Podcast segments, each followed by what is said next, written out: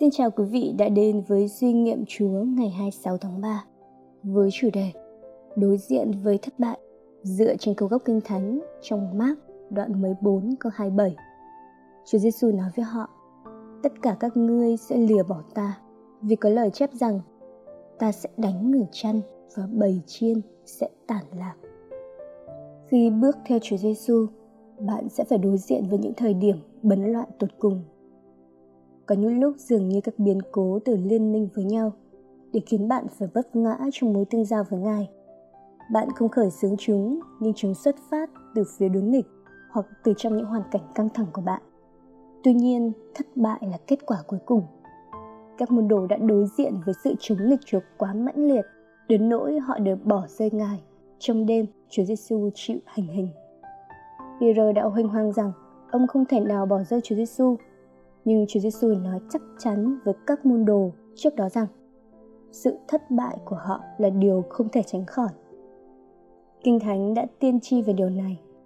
Thiên Chúa luôn biết các môn đồ sẽ bỏ con Ngài. Ngài không hề thấy ngạc nhiên.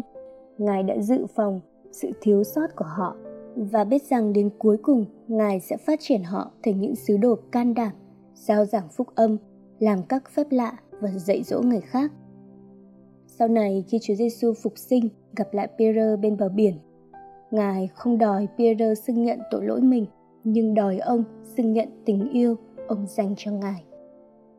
Bạn có thể lo sợ rằng thất bại của mình đã làm Chúa ngạc nhiên. Có lẽ giống như Peter, bạn đã hứa nguyện sẽ đứng vững bên Chúa nhưng bạn đã thất bại. Chúa dự biết rằng bạn sẽ từ bỏ Ngài như các môn đồ đầu tiên bỏ Ngài Ngài đã dự phòng để phản ứng trước mỗi lần bạn vấp ngã.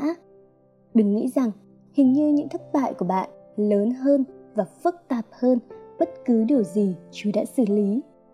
Nếu bạn đang đối diện với những thử thách dường như quá choáng ngợp, đừng nản lòng. Chúa đã nhìn thấy chúng từ trước và sẵn sàng đối phó với chúng. Suy nghiệm Chúa ngày 26 tháng 3 xin được khép lại tại đây. Cảm ơn quý vị đã quan tâm theo dõi. Bài suy nghiệm được trích trong Kinh nghiệm Chúa từng ngày Experiencing God Day by Day của mục sư Henry và Richard Blackaby, bản dịch Loving Life Ministry.